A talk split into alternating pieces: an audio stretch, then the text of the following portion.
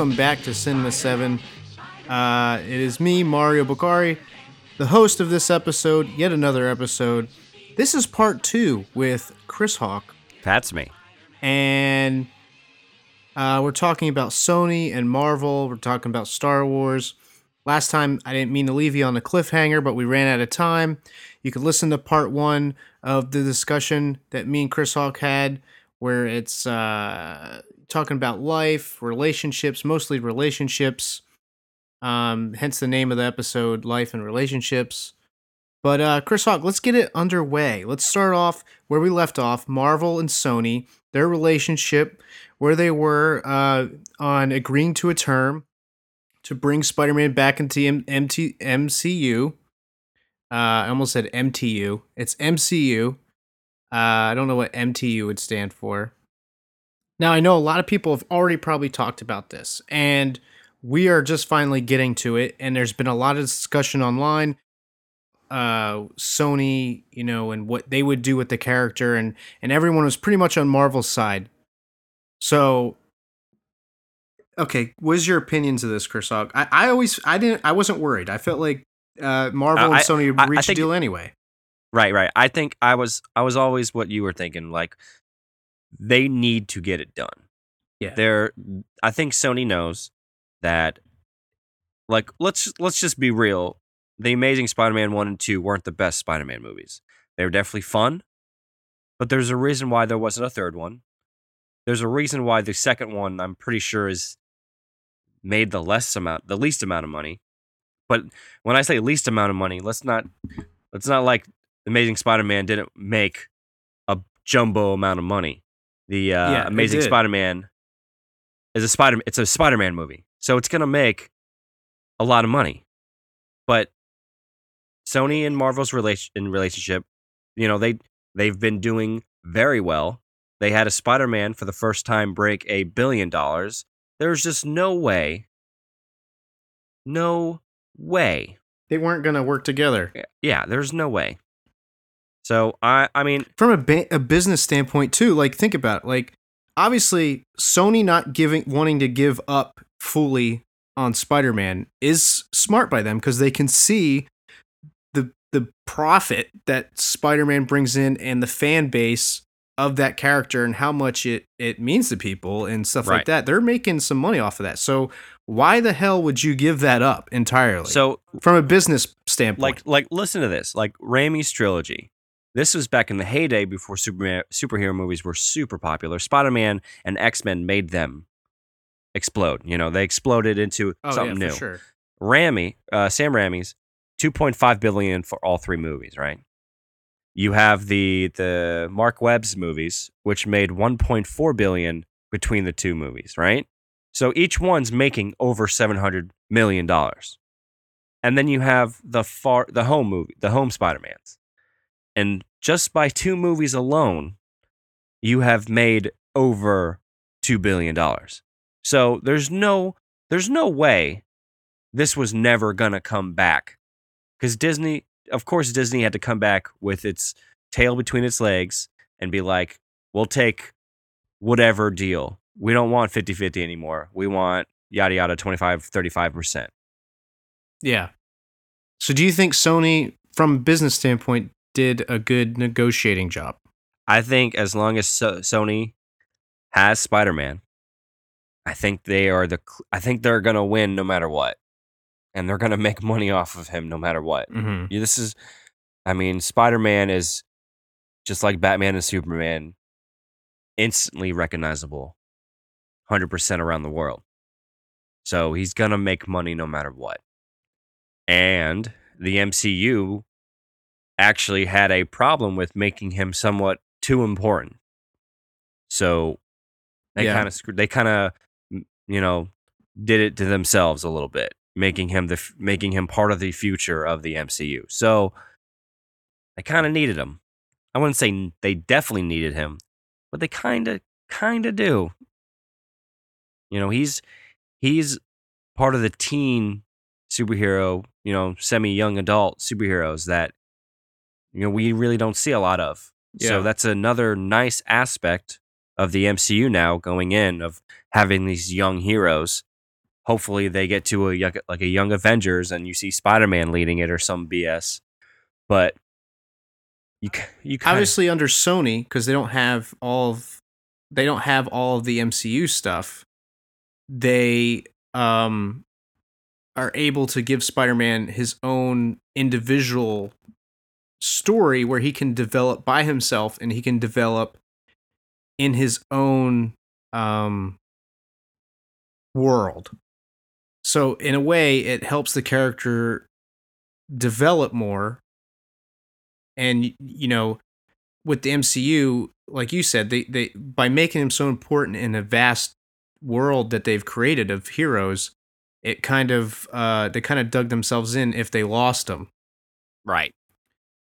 Like Tony Stark is pivotal to his story now. You know what I'm saying? Taking him away Yeah. from the MCU would kind of because you're not allowed to say Tony Stark ever again if you just do if it if they sever their relationship. I don't think they're allowed to mention any MCU characters ever again. yeah And since the MCU is now an important part of his story, it just it diminishes everything they've done. but why can't the MCU just like refer to him as Peter because they don't have I mean Sony doesn't own the name Peter I think they own the licensing and the likeness of the character. I don't think you're allowed to. yeah but you can refer to you can talk about him as Peter in the third person right Why would you give away his identity like that? Okay. I thought you didn't mind that Well- oh, I do. I do. If everyone in the freaking world knows it now, Yeah. It's kind of weird. Yeah. We'll see what they do though. Speaking of MCU, Kevin Feige is going to do a Star Wars movie. How do you feel about this, Chris Hawk? uh, I think when our the unknown the uh, the lost podcast episode that we didn't do on was it s- Thursday night. Yeah. I told you to go first, and I want you to go first again. So my only issue with well, I have a few things I'd like to point out. Kevin Feige has a lot on his plate for Marvel. Yeah, yeah, yeah. I think giving him another project is uh there, there's a lot going on because he's got a he- he's got a lot to do in the MCU still, but then now you're putting him in another universe. Right, right, right, right, right. And the way the MCU is set up, I really don't want them to hmm well, that's that's not entirely true. I just I I don't want movies to be just to just uh be meaningless one-offs. I don't want his treatment like what he has done with villains isn't ideal to me. hmm I feel like I, villains should be a little more important.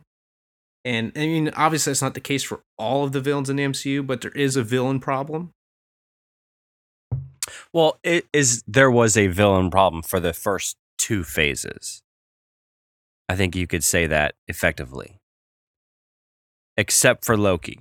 Yeah, I, I- think that there is. Uh, he forces a lot of nostalgia. He forces, and there's a he forces in a lot of like uh, pop culture jokes, and I think they force a lot of jokes in general. And I don't want that in Star Wars. I want jokes to be organic and more natural um, to the universe itself. So Right. I'm worried about that. And also, there's a lot of movies in the MCU where the pacing is just rushed to get through the plot, or the storytelling isn't as fleshed out. So I'm a little scared on that standpoint because Star Wars movies have always had up, up until the sequel trilogy, arguably. Okay, in my opinion, the sequel trilogy has suffered in storytelling, and uh, you know, there's obviously an argument there. So, however you see fit, you know, I, I mean, I'm not trying to say your opinion's wrong. I'm just saying, in my opinion, that I'm not. I'm not. I'm. In my opinion, the sequel trilogy suffers in storytelling and character development. And you know, I'll debate with anybody on Twitter if they want to debate me. Um, not saying I'm debating to be right. I'm just debating or stating my side of it, and you can date, state your side of it. Maybe I will start to see your insight more. So, um, yeah, those are the reasons why I am scared for Kevin Feige doing Star Wars. How do you feel, Chris Hawk, besi- uh, off of what I said in my opinions? I'm just gonna say five words, Mario. Okay. Knights of the Old Republic. I'll tell you what this Kevin Feige I would love the shit out of that, but I'll tell you what this Kevin Feige thing does. Is remember when we pitched uh Star Wars movies Yeah. and John pitched that one movie would be Jedi, one movie would be Sith, and then they'd come together and fight in the third movie? Yeah. I think with Kevin Feige, something like that is more possible with him as producer. I could see that. So the only like my only my only thing is Kevin Feige has self-processed. He's he's said many times that he is a huge Star Wars fan, and he might be somewhat huger of a Star Wars fan than a Marvel fan. So the only thing I would be concerned about would would be some of your similar things about villains, pacing, and um, pop culture references that are dated. Like there's some dated jokes in some of the old Marvel movies, but that's just fine. It's part of those movies now, like the uh, I mean, the gang signs on Facebook type of thing, and uh, the like the things just. But the things that Feige does best is his character work, and that's not just being true to the character, but letting like certain characters, like T- Tony Stark and Captain America's growth throughout the entire DC, not the DC, the MCU, is while it took twenty odd movies and it, it shouldn't be like that of course but this is a new type of medium that we're that was that became the MCU Yeah. it's telling long drawn out stories I think that works for some I think that works for Star Wars if he's doing something with uh you know where he could uh you know like a Knights of the Old Republic because there's a lot of characters in there he can tell different perspective from and lead into a climax. right and i think i think if we're getting classic star wars old characters from knights of the old republic or even old And- characters that haven't been introduced yet i'm I mean I'm positive that he will introduce them in a way that is true to the character and true to the new canon. And I'm and I'm sure that that I am not afraid of in what he does. Every single MCU character that he's brought to the table, I have I have understood why they've done it and I have I'm pretty much liked every decision they have done for every MCU character. The heroes, even villains too. I mean, the villains they they do get a short they get a short stick. They get the short stick. Of course, I think his movies would be more like the prequels. I feel like I like. Did you you saw the how uh, George Lucas's criticism how So- it, it doesn't it doesn't pro, it doesn't extend special effects. I, I saw that and and I feel like so th- I think there's more there because I was listening to a podcast. Uh, I listened to a podcast called Rebel Force Radio, which is all Star Wars. It's two guys. All Mhm. they do is talk about Star Wars. Mm-hmm. And um, Bob Iger, the guy in charge of Disney, you know, they talk about him uh, working George Lucas to get the sale on Star Wars, and um, you know, George wanted more money. Uh, you know, he but he was like, "Hey, you don't have uh, you don't have things in development like you know Pixar does, so we can't give you that type of deal." And George came up, you know, and and and they talk about it in the episode, and you can go listen to it if you want. Um, but you know, I, I kind of agree with them. I feel like over the years, because if you go back to the '80s and stuff, there's videos and there's like in, in interviews and stuff where uh, all the the actors and and stuff are talking about uh, George's ideas for the future, and you know, there was plans. I think ahead of time and stuff he wrote to do like a, uh seven, eight, and nine Right. and even Lord uh, um, Kasdan, Lawrence Kasdan talks about how you know he had ideas for midichlorians uh, during Empires, or like he mentioned that. So you know, there's like stuff he's written down and all that jazz, like you know, when he was coming up with Star Wars and and continuing it.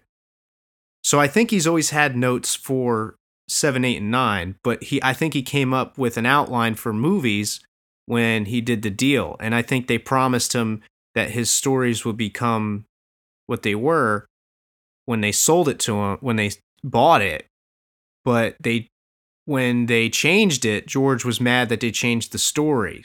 So I think a lot of it, you know, is you know because he he would uh, have new ships, he would he would always have new technology and stuff like that to make everything feel different.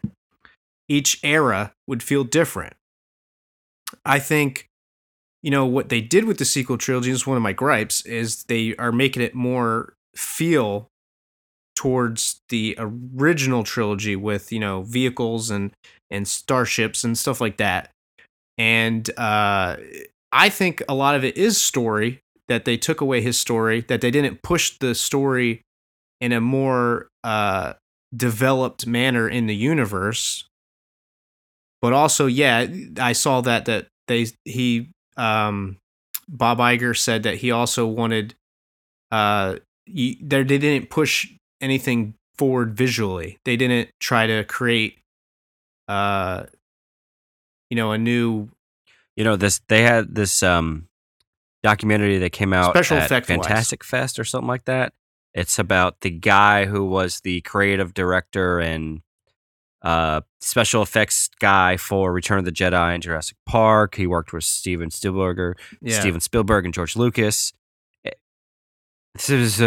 Uh, his name is uh, Phil Tippett, and I think I Mhm. think you need to see that movie because it's called Phil Tippett: Mad Dreams and Monsters, and they they say it's one of the Oh, I'd love that, dude. yeah he I love all special effects and stuff. he uh he they just came out with a movie about him in his life and what all his work so i think i think you should uh you should check that out. But on new on the topic of the sequel trilogy i am pretty hesitant to what jj is going to do for the ninth and final movie and how he's going to wrap everything up.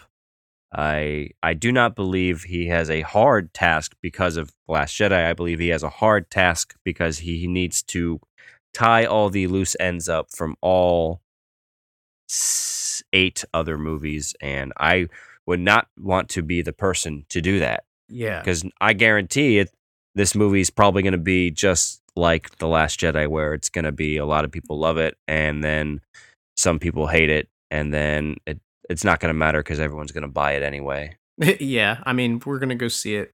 Are we all gonna go see it together again? i think i think we should Yeah. Um. Yeah. I. I. I. I have. I am hesitant in a sense of of uh, Rise of Skywalker. Um. It took me a little while to you know when they announced that Palpatine would be in a movie, I was instantly like, I you know I nerd jizzed in my brain, but I uh I come to terms with you know this could be pretty cool, you know, because the potential of what it could do storytelling wise. And I think, like you said, J.J. Abrams has a tough task ahead because I think he's also going to go back to a lot of things he set up. And I think that could uh, cause confusion with what The Last Jedi did. i don't think he's going to do that Well, hopefully not. I don't he know. can't. If he's going to go backwards, then he's going to lose.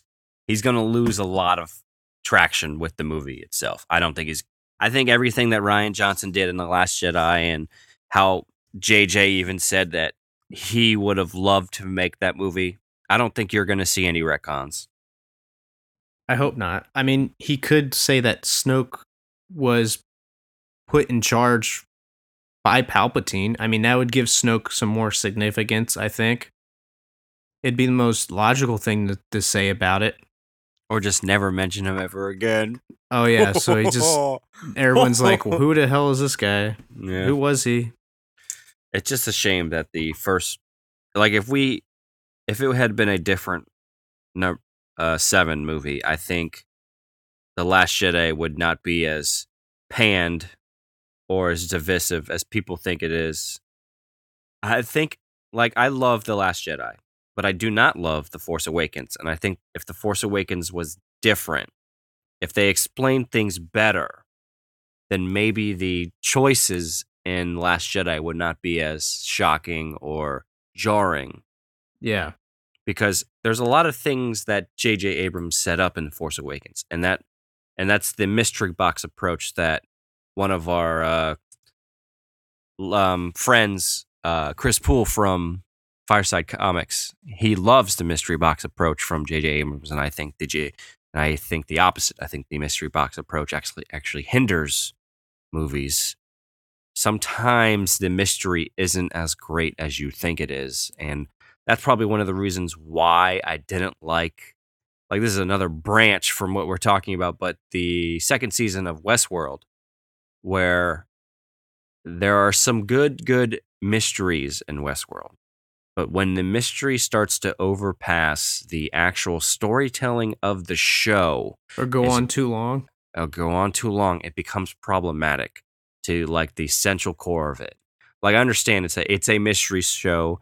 It's it's a part of it is the storytelling, it being a mystery. But when you're trying to pull something over on the audience, and it's evident, you know, it's it's like we know what you're trying to do, and it's it sometimes it takes away from the actual storytelling it loses traction and you know it kind of could ruin character arcs and it just there's a reason why i i just season two of westworld wasn't as good as i thought was the first season and that's what i hope and wished force awakens wasn't force awakens was basically a new hope but like the ending of Empire, where it was a huge cliffhanger of all these things that were introduced and never ever spoken of ever again. And, you know, while sure, it does totally suck that we don't get to see why Snoke was the big bad, where the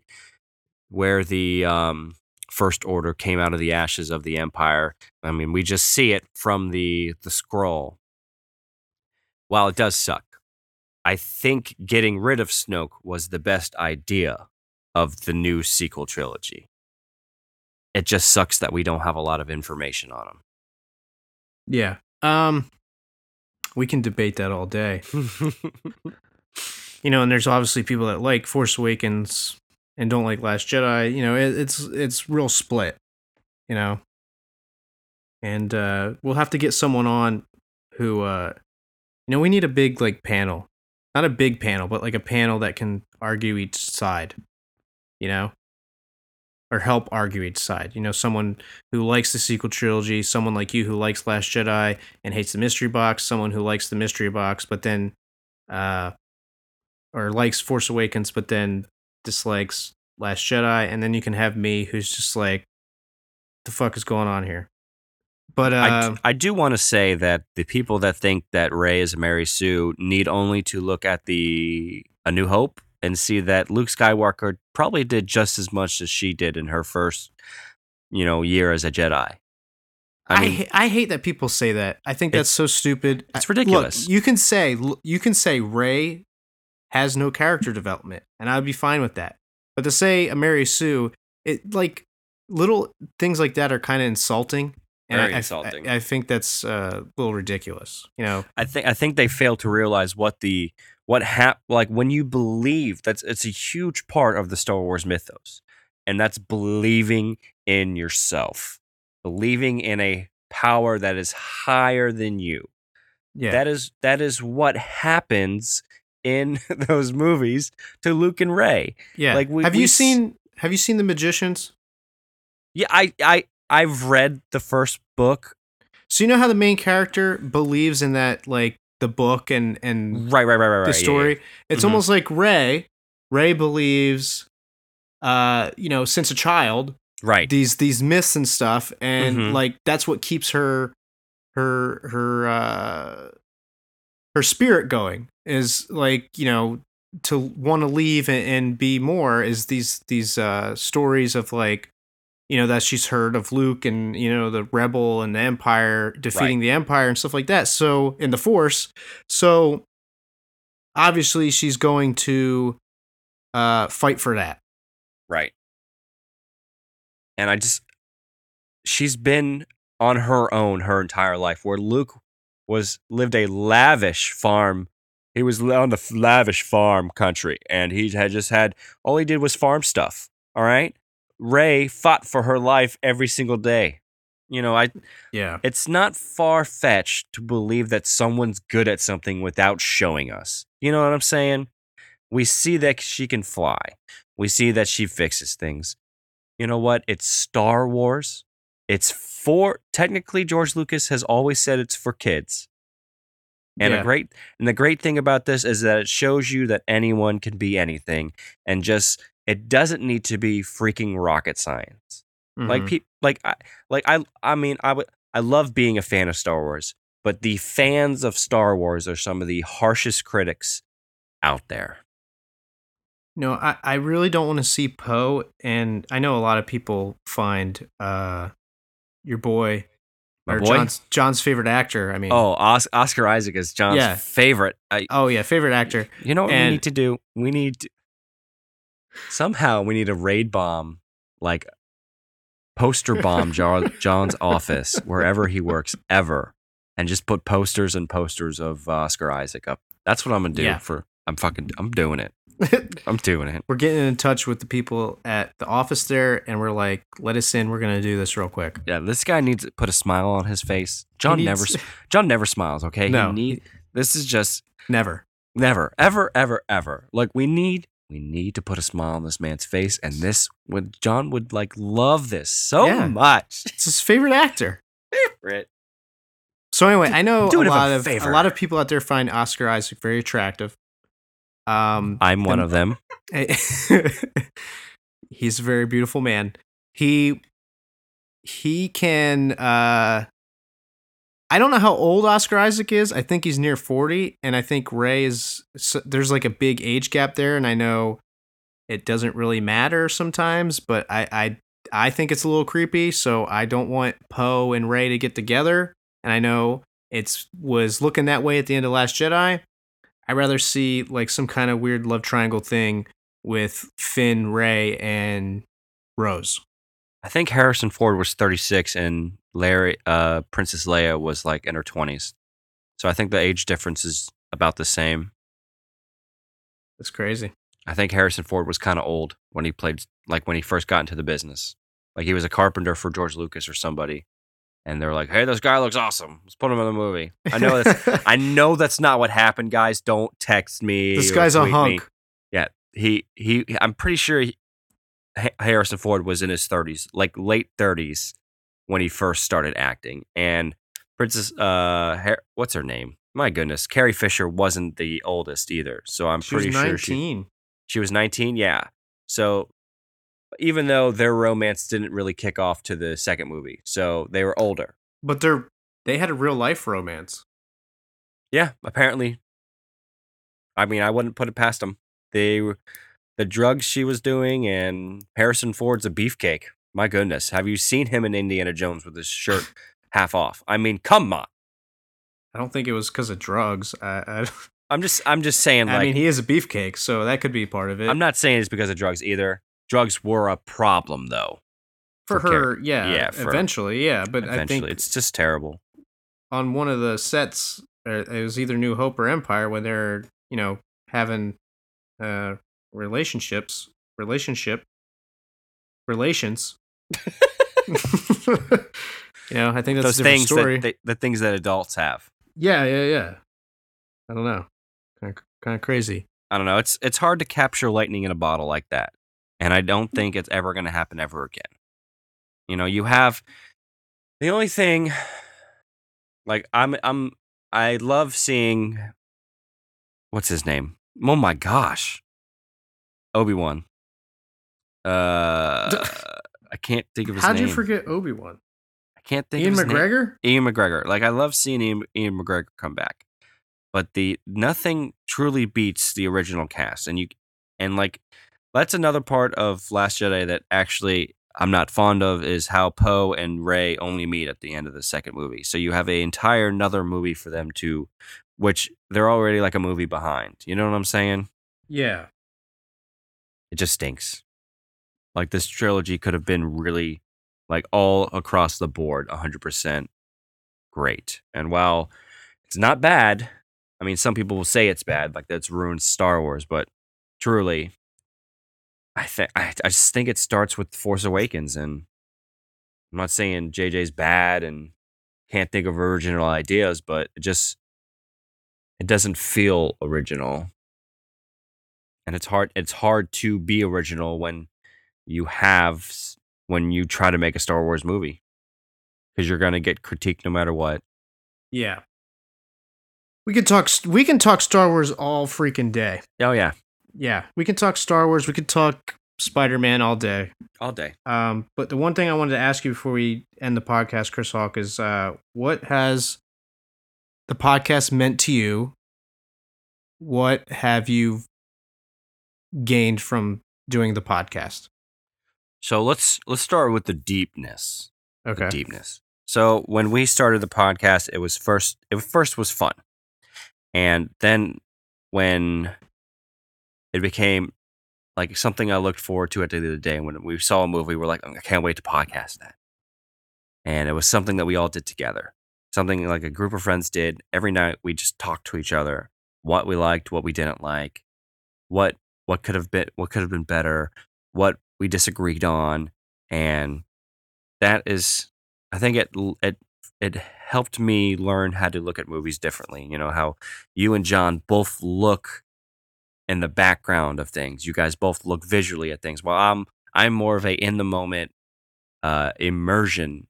Like I'm I'm in the movie along for the ride. That's that's how I watch, and I just ignore most things like the backgrounds or small details. So you know, getting to watch a movie through your guys' eyes is, is is a wonderful thing because it's it's different. It makes you go back and see it from like another point of view.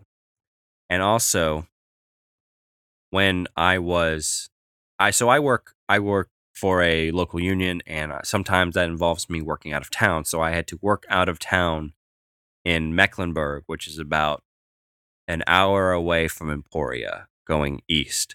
And that was I worked out of town for 9 months. I would come back on the weekends, but it just during the week it was a long slog of just you know, I was with roommates, but it was I mean they're and they were friends, but they weren't, you know, it wasn't my family and wasn't you guys and I hardly got to see you guys, and I hardly got to see my wife and I also hardly got to see my newborn.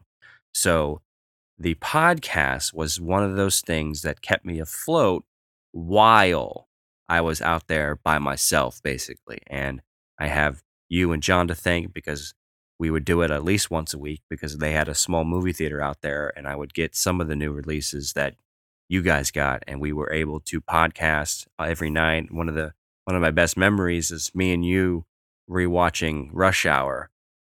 And that's a very it's a very fond memory. Yeah. So so the podcast helped me it was a it was a shining beacon for Mecklenburg because Mecklenburg is a hard time, hard 9 months. Like it feels it feels like a long time, but it's just a blip in time now. But at that moment, it was it definitely was one of those times where I just I would get home and I would just not want to do anything at all. And the podcast helped me help motivate me.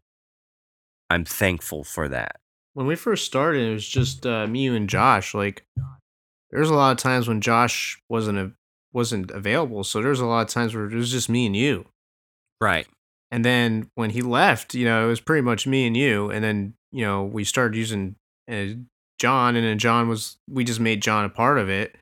Mhm. And well, I think we kind of transitioned John to be a part of it while Josh was still around. I think I because I think our our last episode with Josh was me, you, Josh, John doing our top tens. So I don't. I think that's how we did it, right? I I think so. And then uh yeah, and then you know, me and you and John just yeah, we tried to do a lot of different things. And then uh you know, especially when we were getting the guests, you know, uh and I still think we should do all that. What I think, what I think is going to happen is, I think we're gonna, like, we're not going to stop doing movies. Cinema's in our name. We'll still talk about movies, but I don't think that's what our focus is going to be on anymore. If you agree, I agree. Yeah, I think I think we're gonna be we're gonna be more personal, more in Yeah. depth, and uh probably maybe it's like a good time to like destroy toxic masculinity. Just the three of us, three white boys killing toxic masculinity. You know, that's what we're doing. That's We're our goal gonna now. destroy it. Yeah, we're just gonna throw a giant sledgehammer at the glass ceiling that is toxic masculinity. Like I don't think we're gonna do it. Ours. That's not Some- where we're there's doing. a lot of people that like masculinity. Okay, there's a lot of women out there that dig masculinity. There's a lot of men out there that dig masculinity. not the toxic kind though. Not the toxic kind. Is it all toxic, in a way? That's a discussion for next time. Chris Hawk, take it away with the send off. All right, so us at Cinema Seven want to thank you always for listening with us, for exploring with us. And I messed it up because I haven't done it in a long time. So I'm just gonna say we want to thank you for being along with this ride for us because it's ever changing, it's ever flowing, it's it's a mischief maker in itself. Cinema Seven has always been about movies, but I think we're changing just how lives change. We are we are I- different now. Movies we've- aren't We've always been about experience right. uh, and friendship. Right. And I think we're gravitating more towards friendship now than anything else. And I think that might be a good good cornerstone for the podcast. So hang on to your hang on to your potatoes, Your JNCO jeans, your JNCO jeans, your your uh was it Fubu shirts? your Fubu shirts, and your JNCO jeans. Your I wore both jeans. of those at one time. Yep. And your element belts, And your And- element belts, and your DC shoes, DC shoes, and your Nike hats or whatever, Nike socks, and right? your It's element skater beach hats, skater and your Kanye shades. Okay? And your Kanye shades with your Lando Calrissian cape. when when Cinema Seven hits 88 miles per hour, you guys are going to see some serious shit. That's all I'm going to say. So I want to thank you always for listening with us.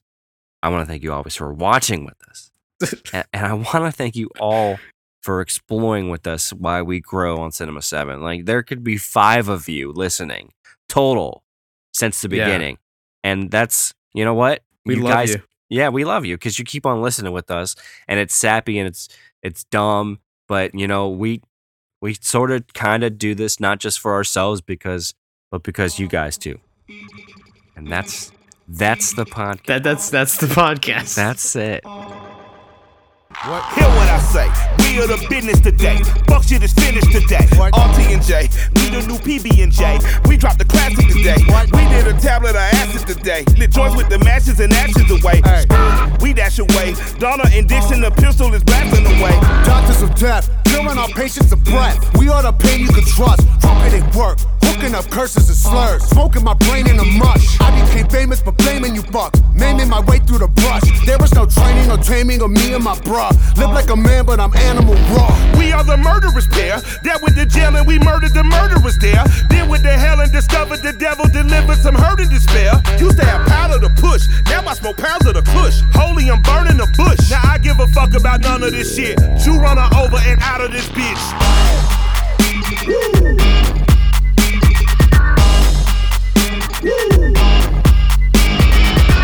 Step into the spotlight.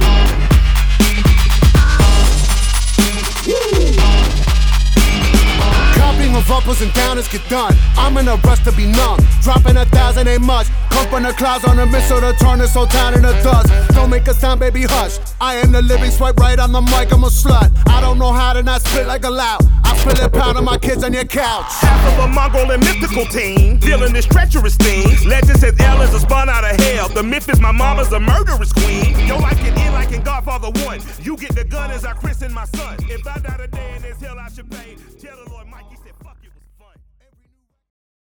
Tell the